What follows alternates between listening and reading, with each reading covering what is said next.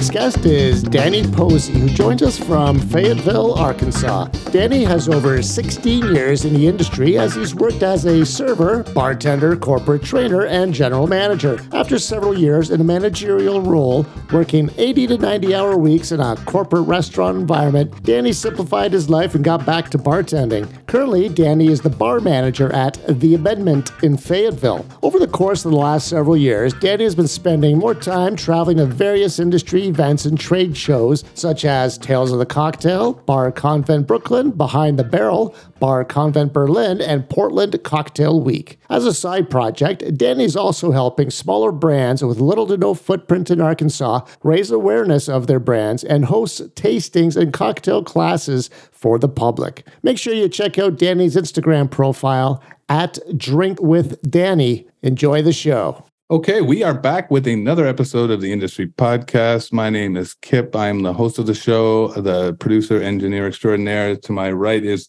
Dan Soretta. How are you? I'm awesome. No mm. complaints. Yeah, I just got back from a trip out west. Yeah, we did some snowboarding for a couple of days. Yeah. So went and hit the Rocky Mountains out at beautiful Sun Peaks. I was expecting to show up here and find you in like a full length leg cast. So, uh, Well, I just got, pleasantly surprised. well, I did just get feeling in my arm earlier today back again, so that's a good sign. And my knee is kind of working. One of them. There you go. not bad, not Perfect. bad. Perfect. But I had a great time. Luckily, you work in a chair. Yes, thankfully. Yeah, because getting up from the chair to the bathroom's a chore right now. Quite honest with you.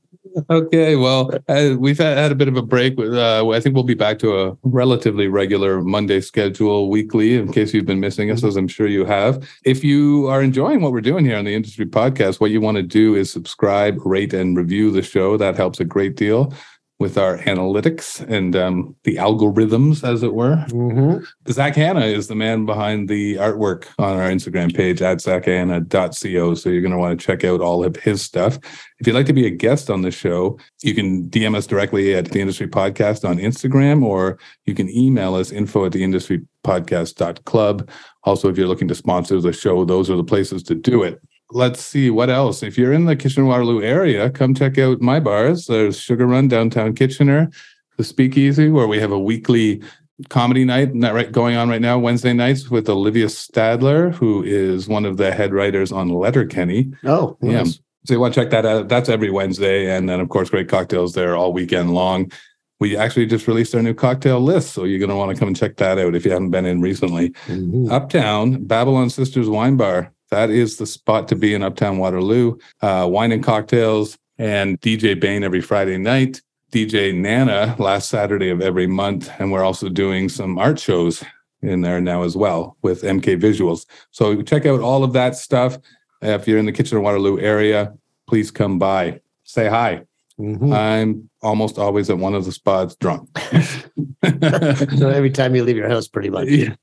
yeah, exactly. Okay, I think that's all we really need to chat about. Let's bring in this week's guest coming to us from Fayetteville, Arkansas, a man that I met at Tales of the Cocktail in New Orleans, and he was on our Tales of the Cocktail show. So you should check that out in the archives if you haven't listened to that one yet. Danny Posey is joining us. Last time I saw you was at Peychaud's. Yeah, waiting Yeah. out that never showed.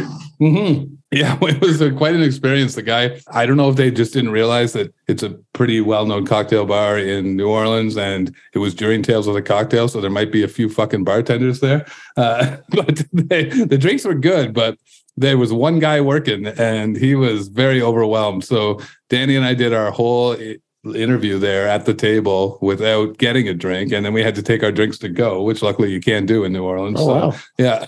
but the drinks were good. Well, so, so Oh, absolutely. yeah, yeah, they did it right. So um, shout out to Peychaud's if you're ever in New Orleans. I'm sure they're normally regularly staffed. Hey, quick, quick question about the drinks to go. What do they put them in? Plastic cup. Just plastic and like a lid and stuff, or just No. kind of just walk out? No, and it was raining. I forgot about that. Okay. it rained every damn day. I feel like. yeah, it did. Eh, that was weird. Like, but it was it was always in like spurts. Like Yeah. it was almost like you were in the Caribbean, where like you it would like rain pretty hard for like 30 minutes and then it would be fine and then hours go by and then it would rain again for like 30 minutes pretty hard but anyway that was a fun time and uh, it's good to see you again danny how, are how have things been since i uh, last saw you Uh, good man. Been doing more traveling. Mm-hmm. Um, currently getting snowed in, so not sure what this week's going to bring. You're getting snowed in. Well, that's what they're saying. They're saying seven to eight inches of accumulation overnight. No shit. Do you guys even have snow services in Arkansas? Not really. oh, that Light should road work. treatment. That's about it. Oh, this should work out well. We're supposed to get a massive storm here tonight, but we're used to it. So. Yeah. Yeah, right. yeah. Okay. So yeah, let's let's start right there. You have been doing a lot of traveling around. I obviously, and uh, you mentioned in your bio when you sent it over as well. But I've noticed just from your Instagram page. Oh, let's just start right there. Tell people where to follow you on Instagram since we're going to talk about it. At Drink with Danny. At Drink with Danny, and I follow you, so I was check. I've noticed a lot. You've been doing hitting up a lot of the cocktail and bartender shows all over the country. Yeah, man. It uh, started with the Las Vegas Expo last year, and then did that. Had a hell of a time, just you know, meeting people, trying new spirits out. Actually, got some stuff that we brought back to my bar, which was kind of cool. But actually, I got to connect with Elena Answer that I know you've had on the show, Oh, Yeah, yeah, um, and she told me about Tales of the Cocktail. right. In researching that, I discovered Bar Convent Brooklyn, which is a smaller two day trade show, but longer hours. Yeah, Yel- Yelena was and I to talk briefly about maybe trying to hit that one up as well, but it didn't end up working out. How is that one? It's a lot of fun. Um, it's similar to the Vegas one, just kind of dialed down a little bit. hmm A little more educational opportunities in there, which was one thing I was really looking forward to and was excited to be able to sit in on. I took part in two different aperitivo classes, which was something my knowledge base was next to nothing on. So that was Right. So, at what point did you decide that the that this was like? So, when you went to the Vegas show, and it, was that sort of okay? This is a cool thing to you can learn a lot. You can try a bunch of different drinks. It's a fun time. It's also going to be educational. And then that was sort of what got you into maybe hitting up a bunch of these other shows, or was there a specific? Was there a different reason why you decided to dedicate yourself to some of these things? uh, I mean, that kind of kickstarted. I've always had a passion for traveling and not being home. Right. right? Um, but just haven't had the opportunity to. With some of my previous jobs, I was nailed down to you know being in the restaurant 56 Right. hours a week, you know, at two weeks vacation per year. So just my my boss allows me the flexibility to travel. Like I mean, it's on my dollars. I've got the money and the time, go. Yeah, yeah, and th- those shows are fun, but they can also be educational as well. The one thing I've just discovered is you just got to take it easy during the day at some of these trade shows going around. like, Yeah, I uh, mean, you- Tales definitely taught me it's okay to throw drinks away. It's okay to you know just have a couple sips and put it aside. yeah, There's I no happiness. You're doing 20, 30 drinks a day. There's no way to walk out. no, I learned the hard way at the Vegas show. I remember coming out the first day of the the convention center, and it was like. I was just absolutely wasted. And I'm like, what time is it? It was like 2 p.m. I'm like, oh my God. It's like blazing hot outside. Oh yeah, dude, that was definitely me in Vegas. I think I ended my last day in Vegas taking shots at Ole Smoky Moonshine, just one after the other. They're going to shut down the booth, so they're just trying to their open product. Uh, so I'm interested in the scene in Fayetteville. Uh, I've never been to Arkansas. I know nothing about it. The bar that you work at now is called the Amendment. Correct. Yeah. So tell us a little bit about that bar, and then also about the sort of the craft cocktail scene at all in Fayetteville. So my bar is kind of a weird hybrid. I mean, we're in a university town, so the downtown area does cater mostly to the college clientele. Um, just I mean, that's where the money is. Mhm. But my bar is a little different. We have a rooftop patio, so that's very popular with the kids. Uh, but I also have what, probably one of the better whiskey selections in town. Decent cocktail menu, but also you know two dollar and fifty cent well specials. Oh, yeah, Oh, yeah, wow. Right. So that's Yeah. going to bring in the student crowd for sure. Yeah. Yeah. In the last year and a half, I've kind of redone the cocktail program. It was kind of non-existent when I started there.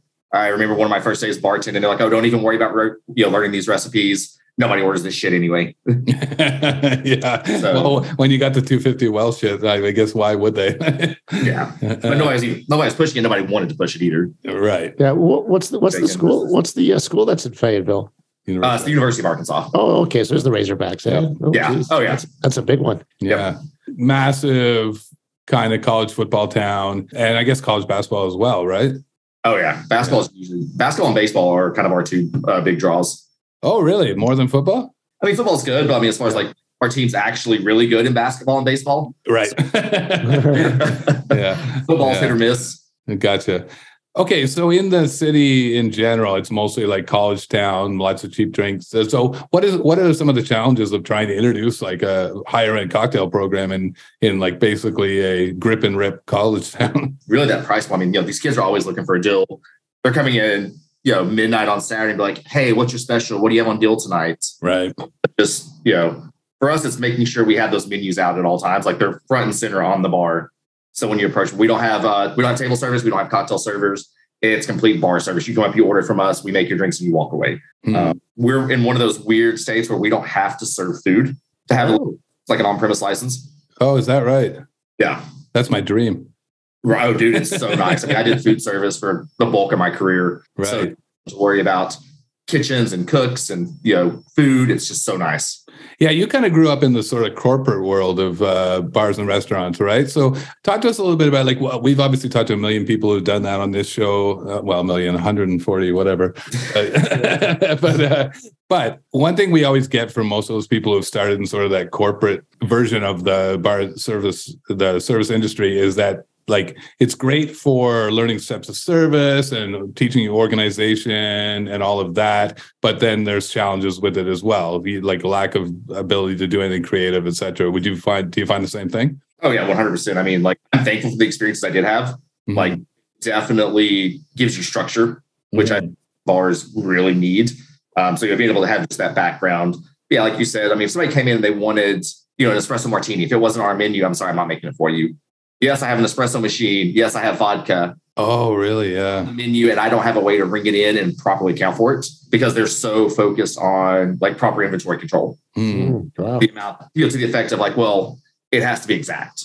Right. And like inventory control is like it's it's like kind of something interesting to talk about in the service industry. Let's just talk flesh that out a little bit because like in bars like mine, you obviously have to still do inventory and you have to keep track of where the booze is because we all know it's very easy for employees to steal from you.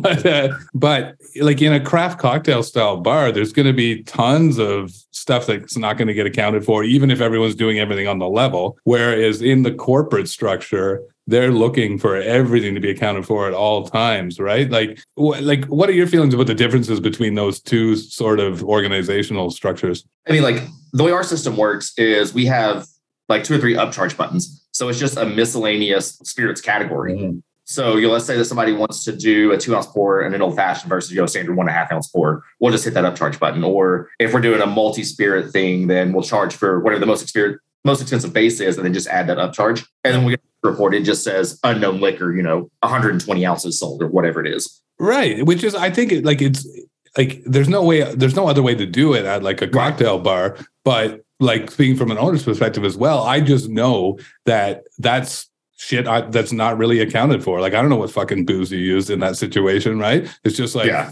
any booze upcharge. so that I think that's what makes this one of the most unique sort of businesses around because you can't like I remember I worked at a place where all of a sudden the GM changed uh, and they had like an ownership group and one of the minority owners was the GM and then all of a sudden her brother was. And her brother came from the propane industry uh, where everything is very exactly accounted for right? And coming to this the uh, like a bar he had he was just baffled by how the numbers didn't align every single fucking time and didn't understand spillage didn't understand like overpour or foaming up of draft like all of the things that lead that you can't account for Yeah. Yeah. You brought up spillage. Like a, one of the restaurants I worked in, we didn't have a spill tab. oh yeah let's say that you know I'm halfway through pouring a beer and the keg blows, or you know a server accidentally knocks over the martini. yeah That's just I mean that's two ounces of alcohol just lost right there. There's no way to account for it. Right. And like, he, but he would try and charge us back for it, which was fucked, man. I used to come in, like, I would work Wednesday to Saturday, and I'd come in on Wednesday, and I, like, before I'd started my shift, I already owed 150 bucks. Like, it was fucking nuts. yeah, I know. Right. So it, it is a very unique business in that, in, in that specific sense, in many senses, but that one specifically. And I, that's why I always find like people who don't know anything about the service industry, I've never worked in it, and they're just like, "Fuck it, I'm gonna open a bar." I I, I, I drink in bars. I oh. know what. Yeah, it's like it's not. And I always try to tell these people, it's not like every other business. If you have never done it, then at least hire someone who has. Oh yeah, absolutely. Yeah, it's crazy. You also like ran a bunch of these places as a GM, right? Yeah. So, what made you decide to give up on that and then kind of take a step back and go back into like your roots of being a bartender? Honestly, and it was the stress and lack of freedom. Right. Like I mean, I'm you know I'm working 80, 90 hours a week. I'm going two weeks off. You're pulling those open to closes without getting compensated for it. Right. You know? Yeah. Yeah. my life was work and it was i mean it was starting to wear on me like my mental health suffered like physically i was just terrible. You know, I'm eating at 1 a.m. That's my only meal of the day because I just worked 15 hours and I was the manager on duty and also the only cashier and maybe a food runner as well. And like having to cook and it was just too much. Um, yeah, you could you kind of had to do, know how to do all the jobs, and you're going to be pressed to do them at all points, right? Yeah, yeah.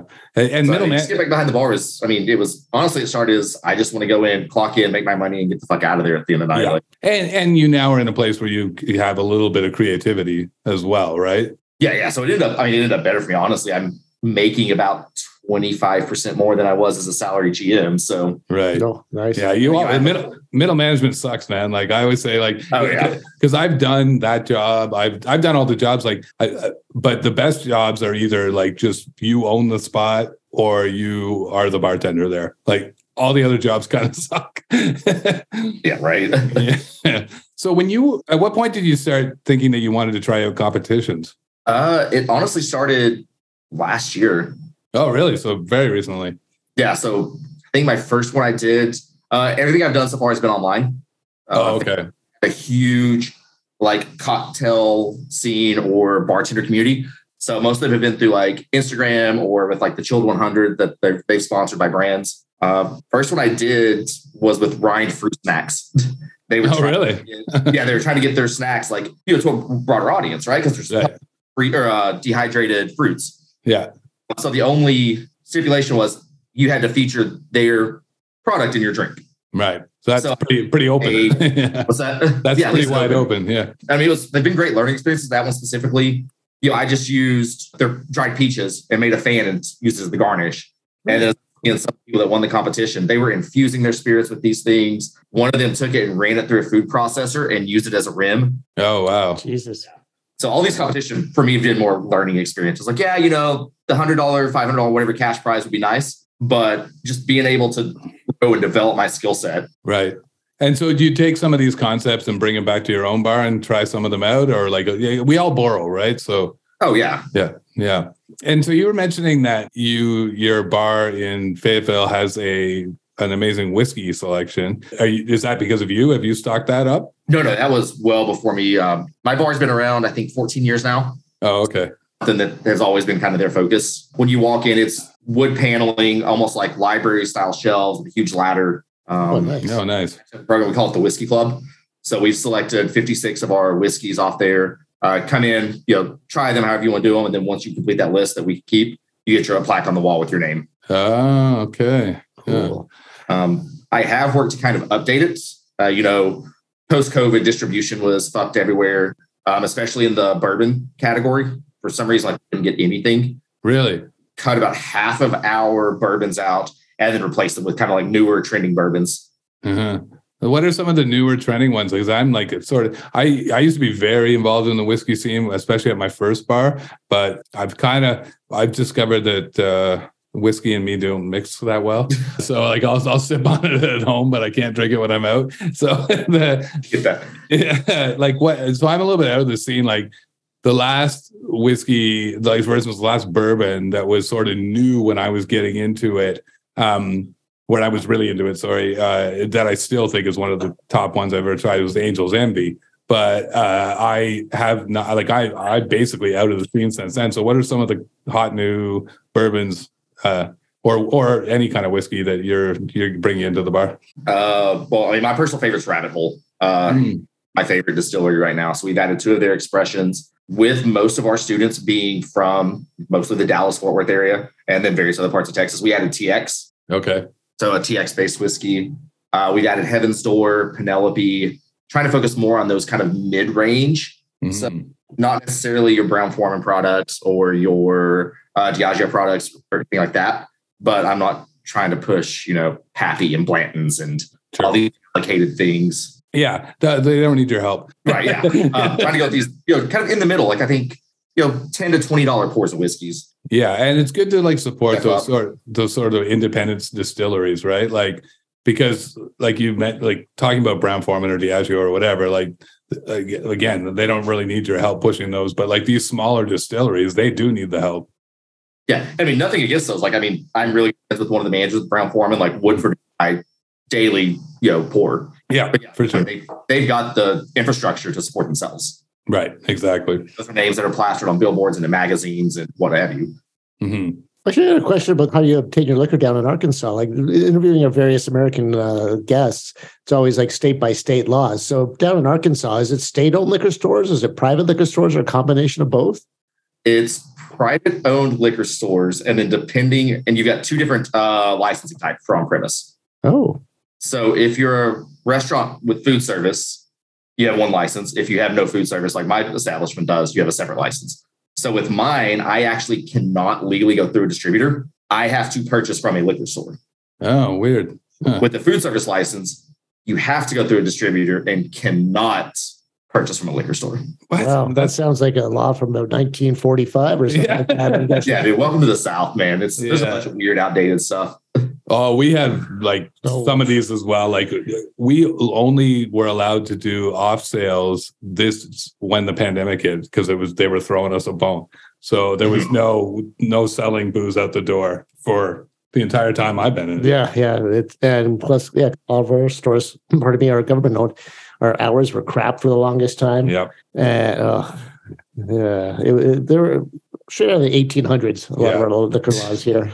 But it's pretty interesting talking, like Dan mentioned, uh, talking to people from all over the U.S. now because it's weird. It is it's totally state by state about what you can do. But that, yeah, that law specifically you're talking about seems so antiquated. Yeah. And I mean, it kind of has its benefits. Like, I don't want to say it's totally negative. I mean, it does suck that we're paying retail prices with a little bit of a price break. But also, I'm not tied down to one establishment. Right. Oh, okay. As you know, if your sales rep from XYZ distributor pisses you off, you still have to deal with it. Mhm.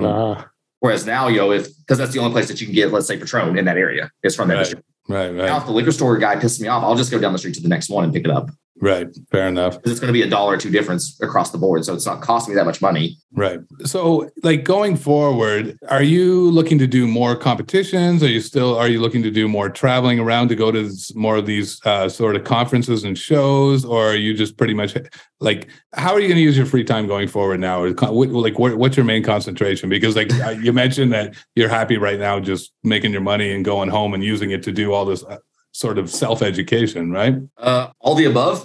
Yeah. Okay. Fair enough. Actually, I just received the bottle of gin that I'm starting uh, doing a competition for with Silk's Irish Dry Gin. Okay. Uh, I'm going to be working on that for the next couple of weeks. Get that submitted.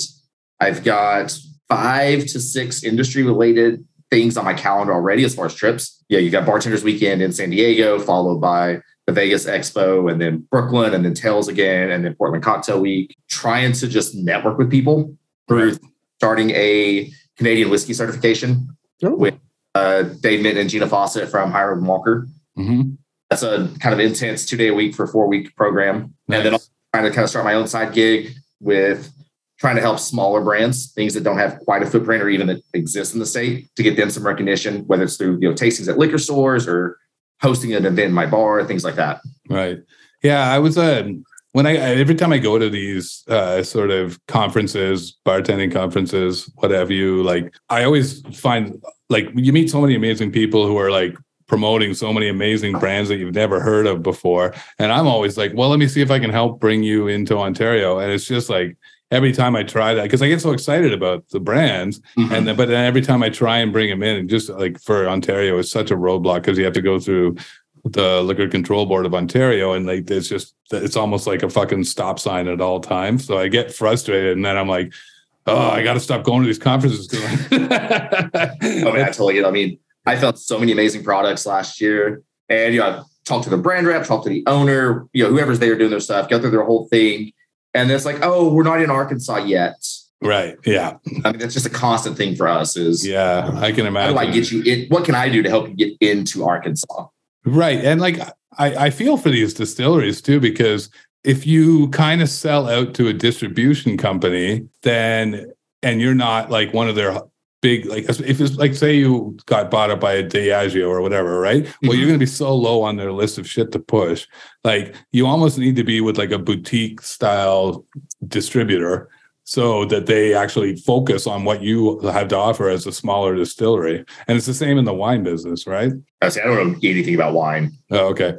Uh, My well, wine selection at the, my bar is Bota Box. I have four varietals all in a box. Uh, well, there's nothing wrong with box wine, especially when you're camping. Yeah. it makes my life easy. yeah. Uh, but but you would agree that that's the situation with like a small distillery. Oh yeah, absolutely. Yeah, yeah. It's it's it's and like I don't know. It's I like I'm frustrated just watching it as like as a consumer. So I can't even imagine how frustrating it must be for like the actual distillers. Oh yeah. I mean, you know, because I mean, they're spending how much money trying to get out there, and then you know they've got an amazing product. They just don't have a way to get it in people's hands. Exactly. So one of the things we've been discussing more recently on the show is like because I've just been trying to get my head around like what is the ceiling for the craft cocktail game? Like how far till we've gone too far, or we there's no there's no further to go. You know, I've actually I've noticed it the last few weeks, just listen to your episodes. Mm. I don't know where it is. I feel like right now it's taking a very culinary approach. Yeah. It's something I have absolutely no experience in. And again, being in a bar that doesn't serve food, I don't even have access to any of that. You right. know, burners and blenders and what have you to do these. But it's almost becoming theatrical too. Uh-huh. It's more about the showmanship and the appearance than the actual ingredients. Yeah, I agree. And I think like I can take, you know, water and the shittiest fucking spirit, mix it together. But as long as it's pretty and has this nice foam on top and you know this beautifully crafted 10 step edible garnish, yeah no I, and you're kind of making my point because i'm just like feel as much as that, that stuff looks great on instagram and it looks great on yeah. the tv or whatever like as a like at what point are the your guests going to be like you know what i just want a well crafted cocktail that doesn't take 45 minutes to make Right. Like, yeah, I'm, I'm, I'm drinking it. I'm not trying to, you know, take pictures of it. This isn't, it's a work of art in a different way. Yes. And, and uh, but, a sculpture, it's meant to be consumed and enjoyed that way, not visually. Right. But part of the problem too is so many people now, like even my wife, like we can't go out to dinner before I, am not allowed to eat anything until pictures have been taken of all the food for Instagram, right? right. so, and and it's the same with. And so I think that that has kind of become the situation in the cocktail game as well, where like people are snapping photos of it for Instagram, and they care less about what the fucking drink tastes like than what it looks like. Yeah, I mean, I'm guilty of doing that too, but mine is more focused on like I'll list the ingredients when I'm at another bar. Mm. Like you know, go see my guy here at XYZ bar, like know, he made this amazing cocktail. This is what's in it. So it's yeah. more emotion and memory and not, ooh, look, it's pretty. Right. Yeah, you are good at that. I've noticed that on your account. And I like I always appreciate that as like someone who owns bars and whatever. Like you're very supportive of um, going to other places wherever you are, where you have wherever you have to be traveling, or even if it's in your hometown there, and like saying, I had this cocktail, this is what's in it, it's amazing. Here's the bartender who made it. I, I more people need to be doing shit like that. So thank you. I guess I mean mm. I don't look as I mean no one's competing with me. Right. Uh, there are like nearby bars that would be somewhat competition, but those bartenders aren't in competition with me. It's business versus business. That's yep. a, the owners and the financials. Like I want you to do well as much as you want me to do well, right?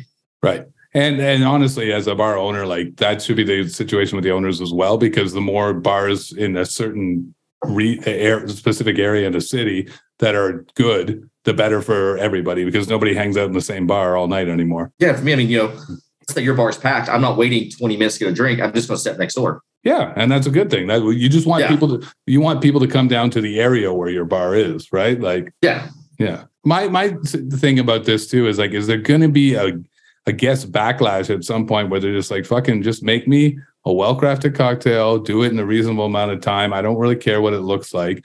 Or are we now stuck in this realm where there's so much about like for anyone like I got and not to diverge too much but like if i'm looking around my bar on any given night there's always somebody who's just taking a picture of themselves in the bar where they're at the fucking drink that they got the food that they got um, and it's like, I'm like, are you enjoying any of what's happening here? Or is it just to prove that you were there and this is what you drank and this is what you ate? No, I mean, I think you hit it right there. Like, especially this younger generation. I mean, they've grown up with technology and social media in their hands. I mean, right. you know, they had an Instagram account from the time they were seven. They're on TikTok. Like it's for them, it's almost a secondary world they're living in. That mm-hmm. no matter what they're doing, as long as it's captured on Instagram, right? Or TikTok. Mm-hmm. Or I mean, that's the persona that matters. Yeah. And like, so and this is kind of what I've been struggling with, and like maybe I'm I, am i am using the show as therapy now, but like, but like, are we at the point where there's going to be a backlash where people eventually just like I just want good drinks again, or are we past the point of no return where because of the younger generation, it's always going to be about the aesthetics and less about the the quality of the product? I don't know, man. Yeah, and I mean maybe it's both. Maybe. Like, circles back around to where you know we're not worrying about smoke and mirrors, but we're making a well crafted drink, still using quality garnishes, so it still looks nice. Right. But I'm knocking this out in five minutes and not 45. Right. Yeah. And it still tastes incredible. Well, and that's the thing. Like, how like I'm sure you've experienced this too, but I can't tell you how many times I've gone into a place over the last couple of years, whether it was at one of these conferences or just a cocktail bar in my area or in Toronto or wherever, where like I've gotten one of these incredible looking drinks. And then I tasted it and it was just like, like I'm not gonna say it tasted like shit, but it just also didn't taste like But what's special about it? Yeah, exactly. You want you yeah. want the flavor to blow your mind, right? Like be like, wow, what an amazing, well-balanced cocktail. Not just, boy, did that look good. Oh no, absolutely. Yeah. Did, did you watch in a different way? It's meant to yeah. be consumed, not like you should enjoy the art through other senses other than just visually. Right. Yes, that's exactly it. Did you watch the Drink Masters show? Uh, I did. Yeah. So yeah. Uh, one thing I and it's hard to tell because we you can't taste the drink through the fucking screen, but like I thought they did an okay job of saying like when the judges were coming around to judge the cocktails, they did judge it on appearance, but the, like in the presentation, but they also did were like drinking and be like, that's well balanced, or this was not well balanced, and here's how you fucked up.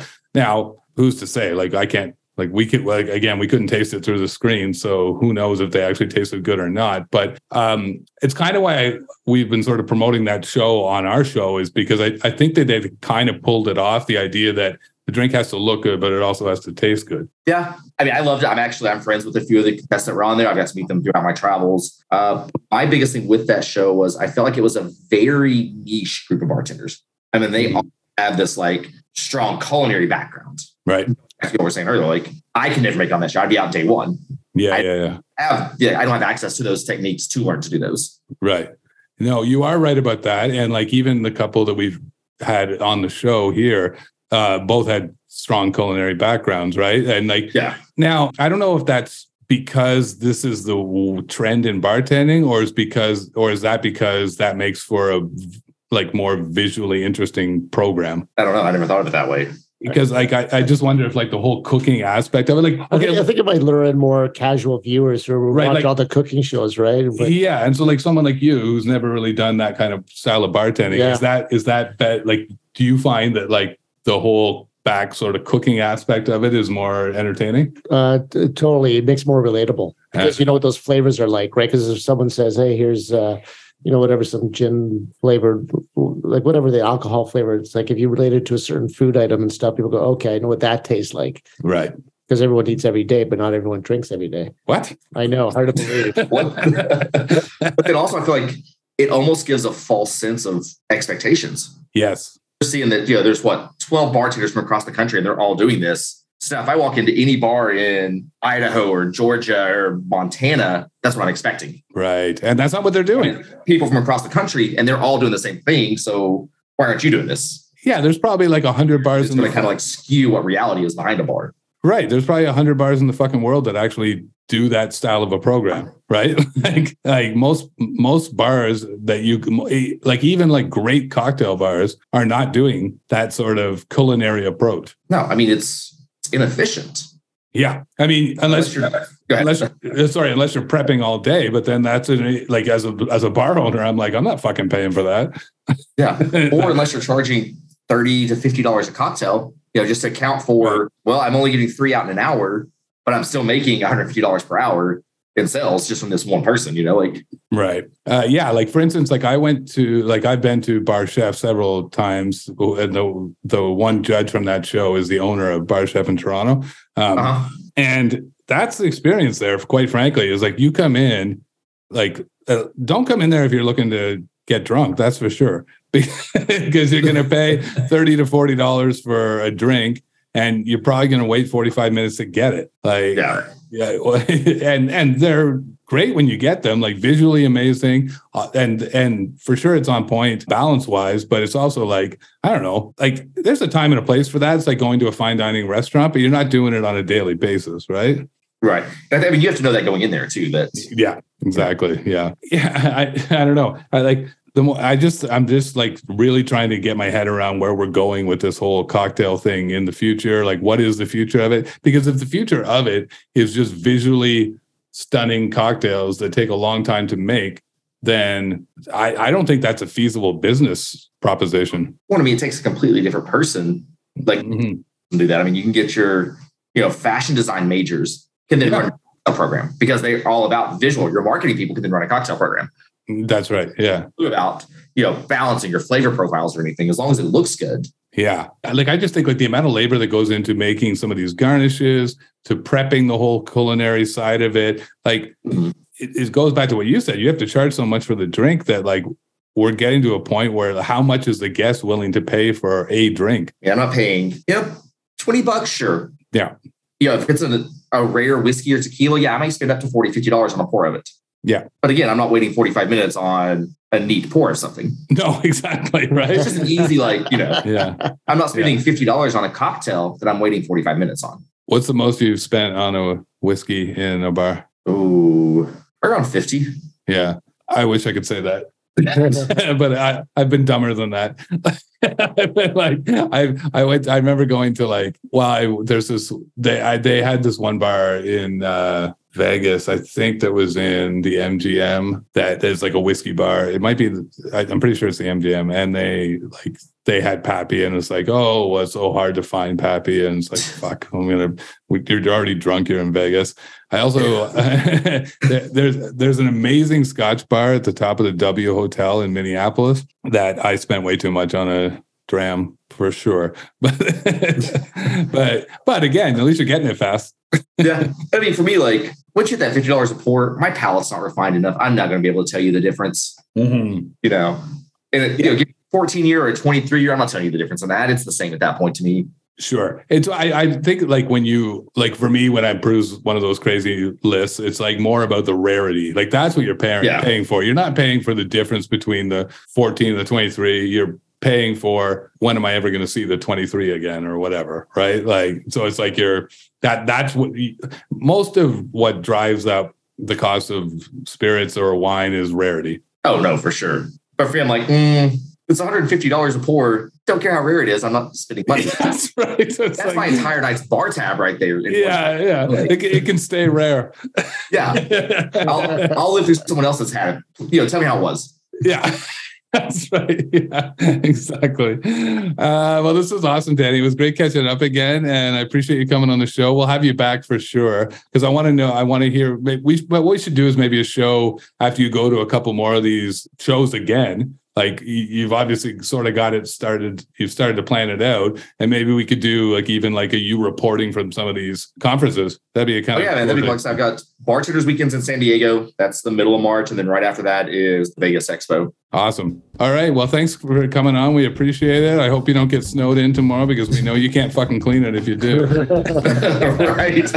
Appreciate it guys. All right thanks again man. Thanks a ton